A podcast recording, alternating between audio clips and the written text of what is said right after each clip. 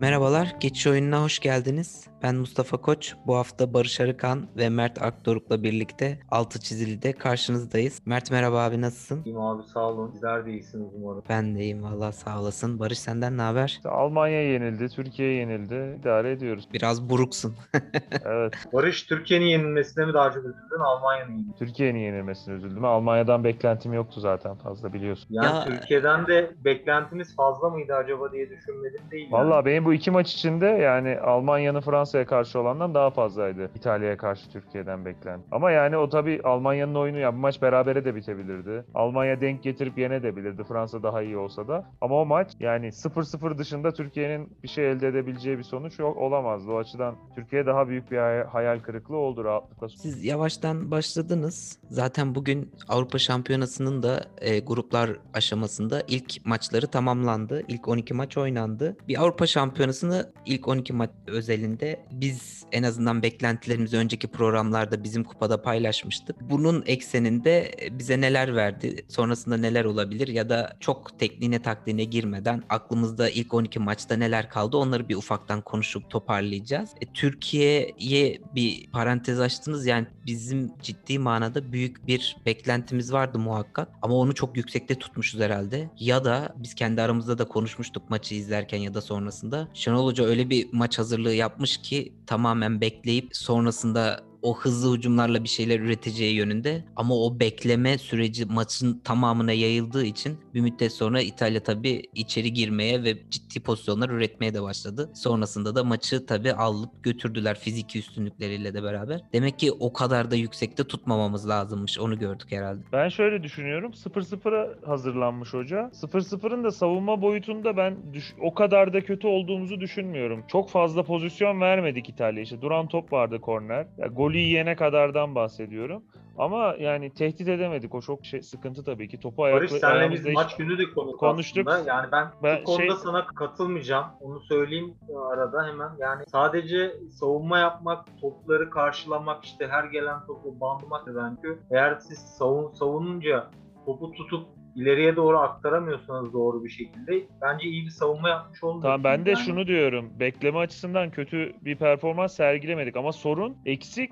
Topu aldığımız zaman tehdit edememiz. Hadi tehdit edememeyi de geçtim. Ee, şey değil, topu ayağımızda da tutamadık. Yani, yani kendi ve hoca ha- hamle yapmakta da çok geç kaldı. Şeyi çıkaramadık, topu çıkaramadık. Yani bu Andorra, San Marino futbol seviyesi bu zaten yani. Tam sorun oydu gelen zaten. Gelen bütün toplara, gelen bütün toplara vurmaktan ibaret yani. E yani benzer bir oyunla İsveç puan aldı İspanya'dan. Orada İspanya'nın da tabii kötü olmasının. Ya yani bunu karşılaştırılamaz yani. İsveç bir de İsveç pozisyona da girdi tabii. İsveç daha büyük bir daha fazla pozisyona göre. Ama tabii daha uzun süre tuttular. Yani ama şey açısından kötüydü tabii. Mesela hocanın devre arası değişikliği de olmadı. Yani hamlelerinde geç kaldı. Hoca da yani bu tip maçlara iyi hazırlanırdı. Bu sefer hiç hazırlanamamıştı. Yani şey kötü, şu kötü oldu bir de. Bu saçma format var. Ondan da şikayetçiyim zaten, yirmi dört takım. Üçüncü olurken averaj da önemli. Yani bir sıfır kaybetmekle üç sıfır kaybetmek arasında büyük fark var bu maç. O açıdan da takımımız için kötü oldu. Yani bir sıfır kaybet. bir sıfırdan sonra o kadar şalteri indirmek, oyunu bırakmak da hiç olmadı. Ama hala yani ümidimiz var. Bakalım. Yani Galler maçında belli olur her şey. O maçı taşırsak zaten sonrası zor. İşte de iyi takım. Ee, ben şundan şikayetçiyim. Onu, onu söylemek istiyorum Türkiye'den. Sonra kupadan ben keyif alamıyorum eski kupalar gibi. iki bin on altı da biraz benzerdi. Bu yirmi dört takım işine hiç kafam yatmıyor benim. Turnuvanın gazını da kaçırdığını düşünüyorum ben. Siz ne düşünürsünüz ama. Ya haklısın. Bak mesela on birinde başladı Türkiye-İtalya maçıyla turnuva. on üçünde Avusturya Kuzey Makedonya maçına kadar neredeyse çok böyle temponun olmadığı maçlar izledik sürekli. Yani İtalya çok tempolu oynadı bize karşı. Biz de çok beklediğimiz için biraz da kendi sahamızda onları ama e, ben ilk böyle aa işte ya korakor, tabii ki üretkenlik yoktu maçın büyük bir çoğunluğunda ama korakor işte bir mücadele, bir temponun olduğu ilk maç sanki Avusturya-Makedonya maçıydı. O da seviye biraz düşüktü. Yani Avusturya belki on altı takım olsa da katılırdı ama Makedonya zaten çok şansa geldi. Onlar için çok büyük bir başarı. Ya on altı takım Avrupa Şampiyonası'nın güzelliği Dünya Kupası'na göre.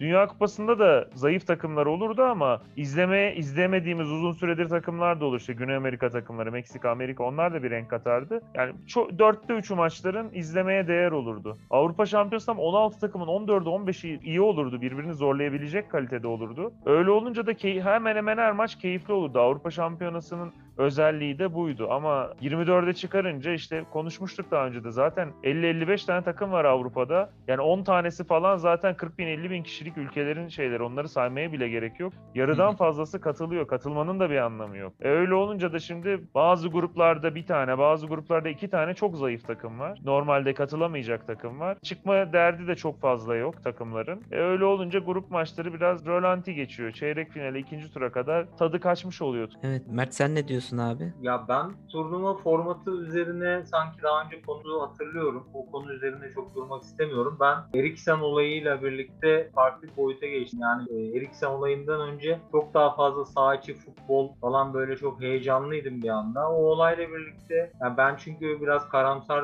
e, şunu size de yapabilirsin WhatsApp'tan. Yani ben hakikaten Eriksen'in vefat etmiyor.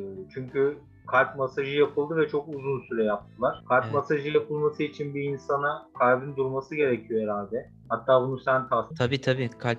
Ee, yani kalbi durmayan bir insan kalp masajı yapmak tehlikeli olur dediğim bir gibi. Bir de çok uzun işte. Sürdü o süreç. Yani bir anda olup hayata döndürürler de on beş dakika orada izlememiz, yani on beş dakika bir insanın hayat mücadelesi vermesi o kadar sıkıntılı bir durumda çok normal değil zaten. O sıkıntı. Yani normal olmayan bence bir şeyde Eriksen'in durumundan sonra maçın alelacelece oynatılmasıydı. Tabii e, bunun artıları ve eksileri vardı muhakkak. Ama ben Danimarkalı futbolcuların o yaptıkları ilk yarıdaki baskıyı daha sonrasında taşıyamamalarını çok normal karşılıyorum. E, maalesef işte aman stada seyirciler geldi, aman işte e, turnuvanın şeyi kayması falan gibi böyle düşüncelere girdiğini düşünüyorum U E F A'nın. Kendilerince haklı olabilirler. Mantıklı olan da bu olur ki. Bu konuda kimseyi eleştirmiyorum ama ben e, bu kadar travmatik bir olay sonrasında maçın bu kadar alerjiyle başlatılması etik olarak çok doğru bulmadım. Danimarkalı futbolcuların da ben sahada çok kafasını verebiliyorum o tarz. Zaten bu da skora yansıttı sanki. Finlandiya bir kere geldi ama golü attı. Yani Danimarka'nın da biraz kaderini değiştiren bir şey oldu. Ben sizin de görüşlerinizi merak ediyorum. Ben bulmadım ve sevmedi kararı. Sizce U E F A'nın yaptığı mantıklı mı yoksa benim dediğim gibi sanki bir arama olması gerekirdi? Valla ben ben sana katılıyorum sonuna kadar. Hatta ben maç tekrar başladıktan sonra, devam ettikten sonra izlemedim, izleyemedim çünkü tam o arada böyle biz mutfakta bir şeyler hazırlarken maç devam ediyordu. Mutfaktan salona girdiğimde böyle bilinçsiz bir şekilde Eriksen'in yerde yattığını gördüm ve birden müdahale edilmeye falan başladı. Ağzımız açık. Birden ekrana bütün ev halkı iz, izliyor olduk. Yani bir insanın yaşam mücadelesini on beş yirmi dakika boyunca ekrandan canlı bir şekilde izliyor olmak çok acayip bir durumdu. Sonrasında onun hastaneye gidip takım arkadaşlarıyla konuştuğu bilgisi geldi. İşte maça siz devam edin demiş Eriksen. Hatta teknik direktörleri şeye soruyor, kaptan Kjaer'e soruyor, hani devam etmemizi istiyor, devam edelim mi? Çünkü Finlandiya'da açık bir şekilde Danimarka takımı ne istiyorsa ona sonuna kadar uyacaklarını iletmişler. Kjaer de hani o istiyorsa ve takım da istiyorsa çıkabiliriz ama ben oynayabilecek durumda değilim demiş. Zaten maçta da hemen çıkmak istedi ve çıktı. Maça da devam edemedi Kjaer. Çok zor. Sonrasında Biz ben izleyemedim maçı. Hani oraya sahaya tekrar çıkıp oynamak çok zor. Ki senin dediğin gibi ilk yarıdaki oyunlarını ikinci yarıya da yansıtamadılar. Mümkün değil yani öyle bir takım arkadaşlarının etrafında o set kurup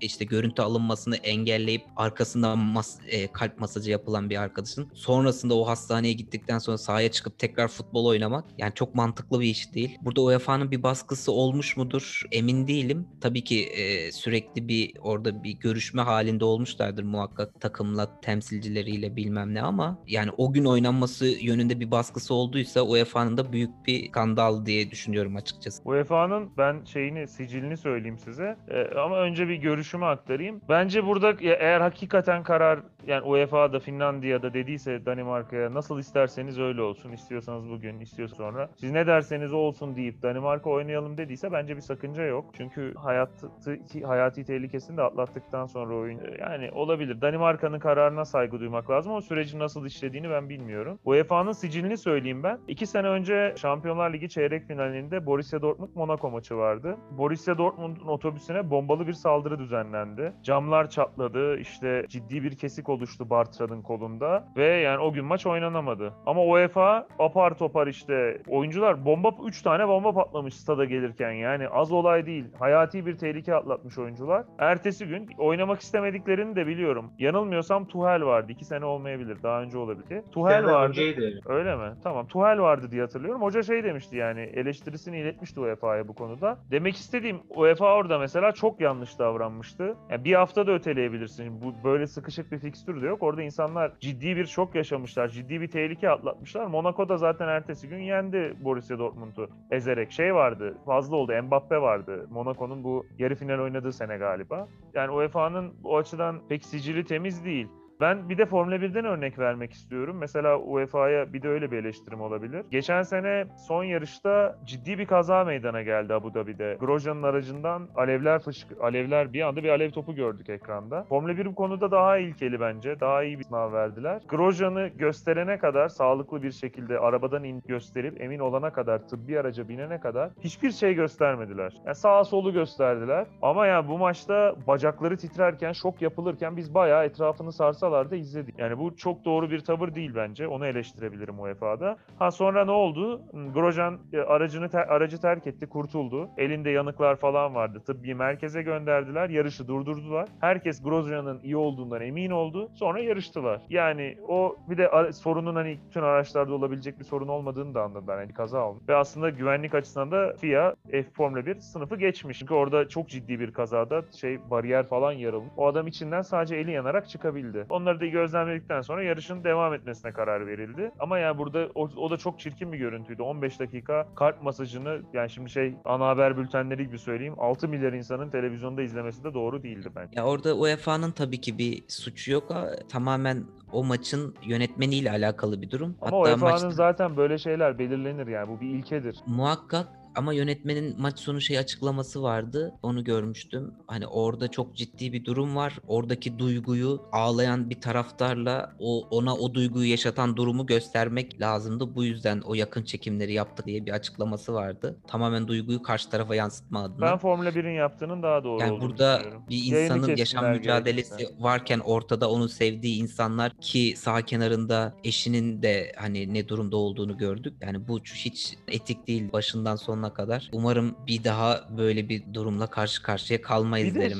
De, bir de şunlar çıktı yani hemen, mesela ben ondan da hiç hoşlanmıyorum. Şimdi başka konulara girecek ama Eriksen'in bu olayından sonra hemen şey çıktı. E, takvim çok yoğun olduğu için oluyor işte şöyle böyle, ama Eriksen pek top oynamadı bu sene. Inter'de de düzenli oynayan bir oyuncu değildi. Mesela Lukaku olsa haklılar. Bir de şey aşı karşıtları da şöyle çıktılar. Öyle şeyler okudum. İşte bir Biontech aşısı oldu. Onun için oldu falan diye. Adam aşı olmamış bildiğim kadarıyla. Bir öyle düz şey. Dünyacılar bir de şu aşı karşıtları bitmedi. Yani. Bir de E Y T var abi. Emeklilikte yaşa takılanlar var. Onlar da her yerden bir çıkıntılık yapıyorlar muhakkak. Onun haricinde turnuvayı konuşalım istersen. Aynen. Yani aklımıza gelen bir maç var mı? Çünkü Fransa ve Almanya maçı az önce bitti. Biz de bu yayını gördük. Almanya beklendiği gibiydi. Onun haricinde benim gözüme çarpan İspanya-İsveç maçı aslında sıfır sıfır bitmesine rağmen bence güzel bir maç. Bence. Yani tempo açısından. Polonya'nın yarattığı bir hayal kırıklığı var. Slovakya her zamanki karşısında gibi ya. Onu konuşmuştuk. Polonya, sen Polonya'yı en iyi takip edensindir. Bir dönem yaşadın da. Polonya hep turnuvalarda başarısız olur ya. Bu çok ilginç bir ülke. Ya ben bu sefer böyle olacağını düşünmüyordum aslında. Grup ama Milik ve, Milik ve Piontek'in sakatlığından sonra Lewandowski'nin tek başına forvete kalması. Yani birkaç tane alternatif olsa da e, iyi oyunculardı sonuçta Milik.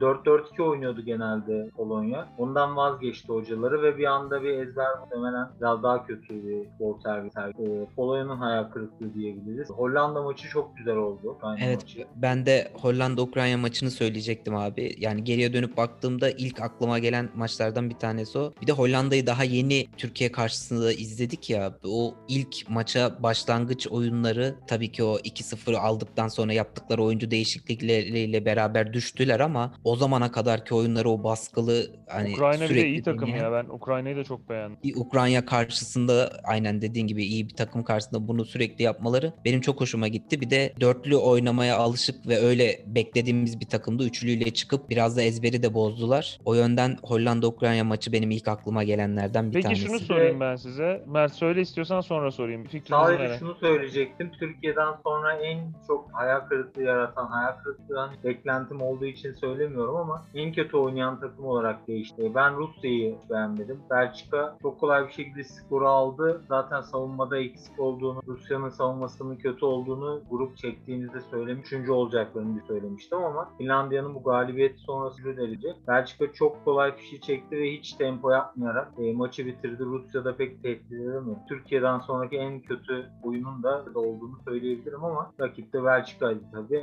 Danimarka'nın maçı. Peki ben size şeyi sorayım. İlk maçlar sonunda turnuva öncesi yorum yapmaktan şu an daha avantajlı. Her takımı bir kere izledik en azından. Şampiyonluk adayınız kim? En beğendiğiniz takımlar kim geride kalan maçlarda? Mustafa başlasın istersen. Ya ben İtalya'yı çok sevdim. Bayağı dengeliler. Yani işte Türkiye'nin oyunu da biraz muhtemelen bizi aldatıyor İtalya konusunda ama birden işte İtalya gördüğünüz... Bence ikisi de aldatıyor yani. Tekrar geldiler diye ama Türkiye ben yine de, de çok beğendim. Türkiye de o kadar kötü değil. İtalya da o kadar iyi değil bence. Yani muhakkak. Dediğim gibi yani bizim oyunumuz bizim oyunumuz birazcık da İtalya'yı öyle gösterdi muhakkak. Ama yine de ben çok beğendim. Hücum hatları çok iyi. Orta sahaları da bayağı iyi bence. İyi işler yapacaklar gibi geliyor. Fransa'yı gerçekten çok beğendim. Bu akşam gerçekten bayağı yani. iyilerdi. Bilmiyorum beğendim, benim hoşuma gitti. Pogba Pogba, Pogba gerçekten çok kafasında çok üstünde sürekli yıllardır o baskıyla tekrar. Dünya Kupası'nda bile sürekli eleştirilmişti. Ama bence çok rahat oynadı yani bu maç. O üstündeki o baskıyı atmış gibiydi. O gol neydi ya? İki kişiyi sırtına aldı. Abuk sabuk bir top attı ters. Evet. Yani. Ya Pogba'nın zaten yapacaklarının bir sınırı yok aslında. Zaten sadece bunu yapması lazım. Onun için eleştiriliyor. Yani Yağmur ben açıkçası Fransa'yı Dünya Kupası'ndaki Fransa'dan çok daha iyi bir Fransa olarak gördüm. Ya ama ee, Döşem var ya. Çok öyle. Kötü Döşem ya. Bana mı öyle geliyor bilmiyorum yani. Fransa'nın ya çok... Fransa'nın bekleri Lucas Hernandez'le Pavard mı olur? Rabiot mu oynar? Yani bana hiç mantıklı gelmiyor ya. Kadroya çağırdıkları, çağırmadıkları bir felaket zaten. Yani şey gibi geliyor. Fransa'nın böyle bir el freni gibi geliyor Döşem bana ya. Yani çok daha iyi olabilir el bence Fransa. El freni de olsa öyle bir... O hali bile yetiyor da. Evet. Fransa öyle bir araba ki Deşamp çok iyi bir şoför olmasa bile araba kendisi zaten beş yüz kilometre yapabiliyor saatte. Dünya Kupası'na da öyle oldu. Deşamp da bunu dört yüzde kullansa bile bir şekilde işliyor işte. Ben Belçika'yı çok beğendim ki beklentim daha düşüktü Belçika'dan. İtalya'yı beğendim. Onları sayabilirim. İspanya bekledi yani beklediğim gibiydi aslında. Pozisyona çok girdiler, atamadılar da İspanya'dan çok bir şey olacağını zannetmiyorum. Ya forvet for, forvetleri yok ya. Net şöyle. Ya forvetlerinden işte. Daha önemlisi bence yıldızları yok ya. Yani iyi bir kimya yakalamış aslında da e, Luis Enrique bence eldeki malzemeden. Ama eldeki malzeme şampiyon olabilecek bir malzeme gibi gelmiyor bana. Almanya beklediğim gibiydi yani. Bal yapmayan arı bugün puan da alabilirdi ama hani şampiyonluk adaylarına. Ben İtalya ile Belçika'yı çok beğendim. Fransa yani hakikaten dediğim Mert'in dediği doğru. El freni de çekse herkesten hızlı. Ama ya yani bir şekilde şampiyon olamayacak gibi geliyor Fransa bana bilmiyorum. Takılırlar bir yerlerde. Evet, ben de gibi. ben de şey olarak öyle düşünüyorum yani. Biraz zar atmak gibi oluyor benimkisi ama ben de Fransa'nın şampiyon olamayacağını düşünüyorum. Ama bunu e, böyle temele dayandırarak söyleyemezsin. Sadece öyle gibi geliyor. Bu arada Mert bir, bir şey daha söyleyeyim öyle sana sözü bırakayım. Bir de benim hani beklentimin altında kalan bir takım İngiltere'ydi. İngiltere'yi de beğenmedim. Çok daha iyi bekliyordum ben. E, ben de onu söyleyerek girecektim aslında. E, İngiltere beklediği çok daha altındaydı. Ben e, tercihleri de çok sevmedim. E, futbolu da çok sevmedim ama İngiltere kadrosu çok potansiyelli bir kadro. Dolayısıyla belki vites artırarak devam edebilirler. İtalya'da şöyle bir şey. İtalya'yı ben de çok beğendim. Gibi. Ama birincisi İtalya önde yaptığı baskıyı hiç kıramayan bir Türkiye'ye karşı. Eğer bu oyunu devam ettirecekse Mancini daha sonraki maçlarda bunu kırabilecek takıma karşı savunmadan nasıl bir reaksiyon verecek bunu görmedik daha. Stoperleri çok evet. ağır bir. Evet yani Chiellini zaten hani boşluktan artık ceza sahasında takılıyordu. Bunu yapamayacaklar da. İşte Jorginho iyi top dağıtıyor ama savunma yönünde çok da iyi bir oyuncu sayılmaz. Bunları göreceğiz. Farklı bir senaryoda topun rakipte olduğu bir senaryodaki İtalya'yı göreceğiz. Bunu gördükten sonra daha net konuşabiliriz ama ilk maçların en e, sükse yapan takımı gerçekten İtalya'ydı ve açılış maçı olması sebebiyle de aşırı bizi madara ettiler yani. Türkiye'nin karizması da sizin dediğiniz gibi İtalya'ydı. Belçika'yı ben senin kadar beğenmedim Barış. Yani e, vitesi çok küçülterek oynadılar. E, Öyle o da biraz korkutucu. Işte.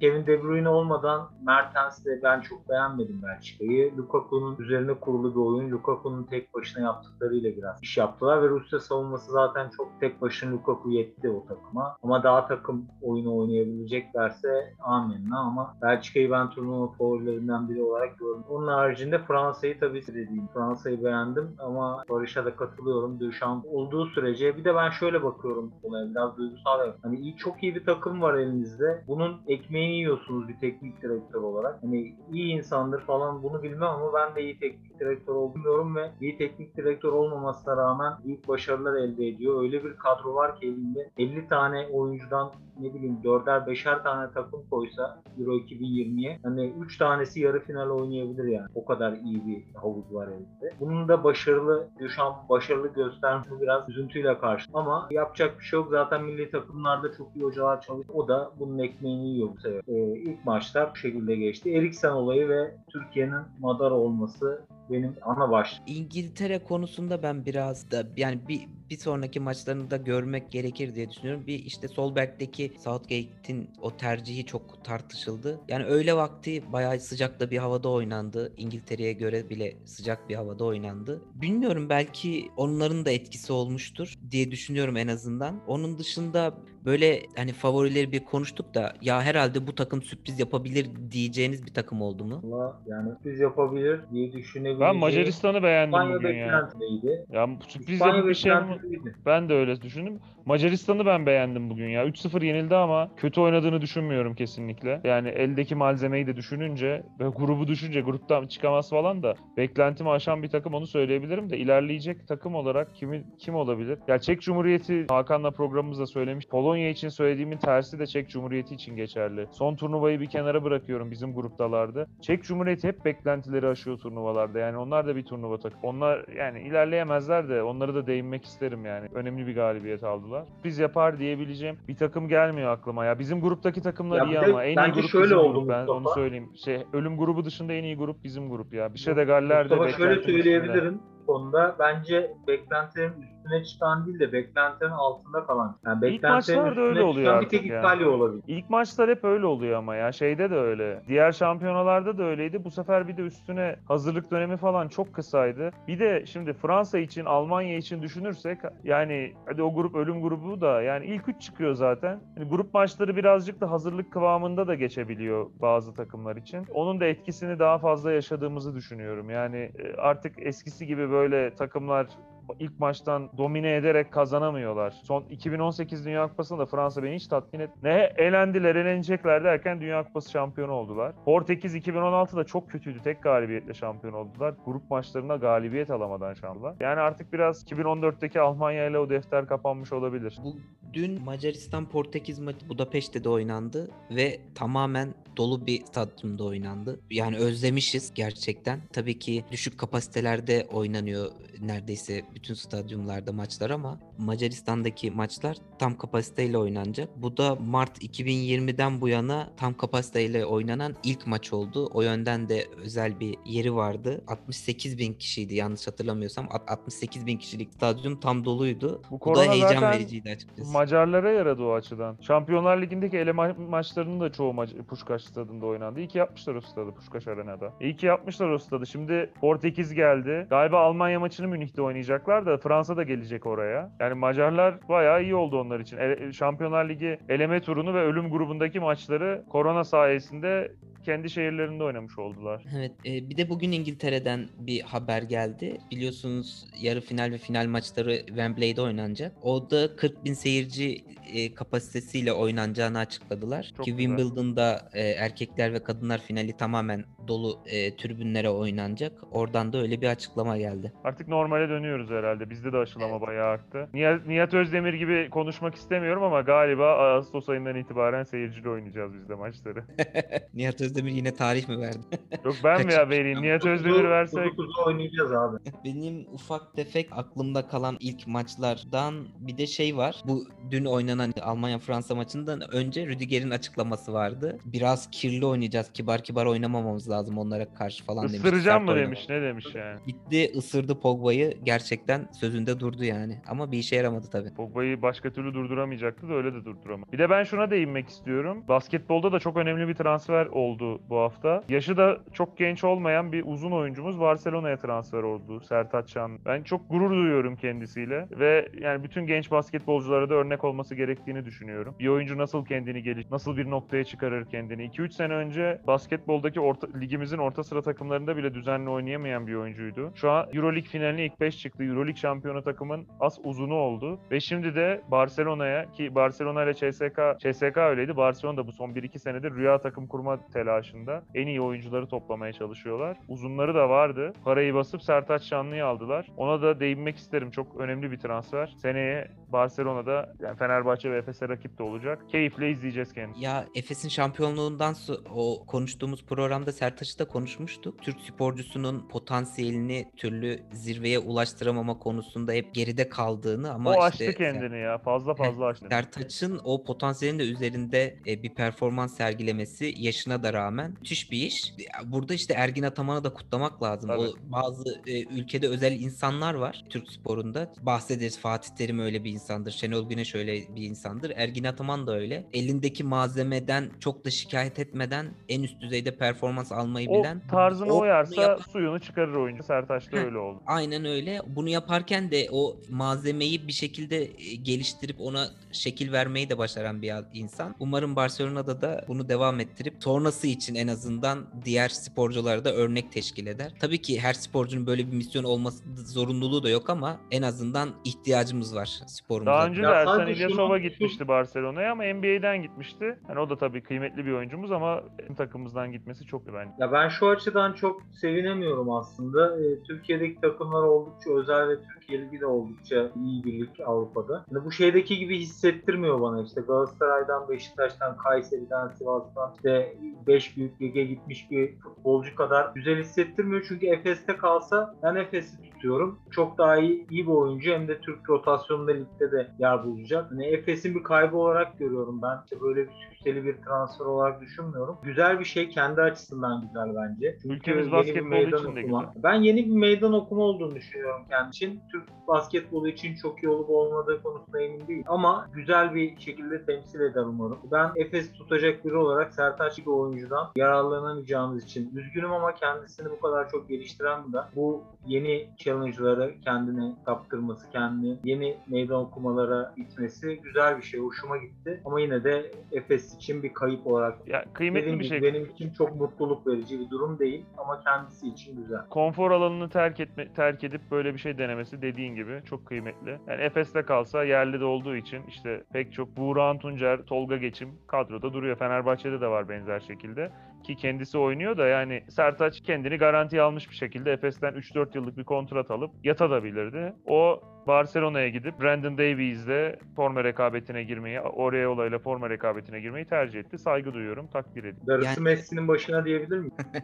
Yani o başka bir yerde yeni bir challenge'a girmesi kendine olan güvenini de gösteriyor. O yönden de kendi adıma ayrı bir takdir edilesi bir durum. Ufaktan toparlayalım isterseniz. Ee, Avrupa Şampiyonası'nın ilk maçları sonrasında bir ufak bir değerlendirme yaptık. Bir de Sertaç'a ayrı bir parantez açtık. Bu haftanın altını çizdiğimiz konuları bunlardı. Önümüzdeki hafta tekrar altı çizide görüşmek üzere. Barış ve Mert, ağzınıza sağlık abi. Tekrar görüşmek üzere. Hoşça kalın.